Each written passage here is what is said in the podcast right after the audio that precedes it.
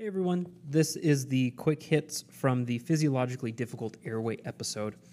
And in this episode, we talk about what a physiologically difficult airway is. And these are the patients who are critically ill but require airway interventions. So these are the people who have hypoxia, hypercarbia, acidosis, and hypotension.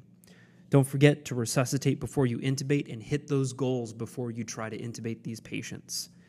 Having a plan is super critical to getting these patients successfully intubated, but it's also important to have a plan on how to deal with complications after the intubation, as these patients are at super high risk.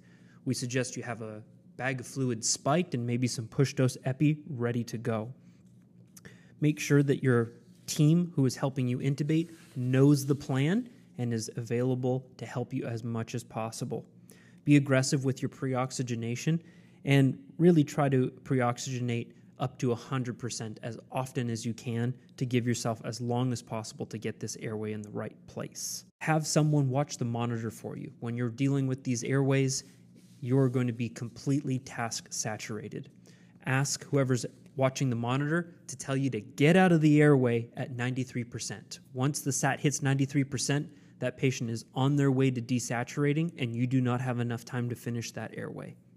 If you do need multiple attempts, you need to completely reoxygenate in between every single attempt and meet goals every time you go into that airway with a laryngoscope. If you can't re-meet goals, you always have a quick king that you can push. Once you have that airway in place in your critically ill patient, it's similar to your post ROSC patient. You are in a no fly zone for the first few minutes until you intervene and monitor on the patient's post intubation problems. So these could be hypoxia, hypotension, and worsening acidosis. So have your interventions ready to go to make sure that the patient is stable. For the full details on the physiologically difficult intubation episode, please tune in to the full episode that will be coming out later this week.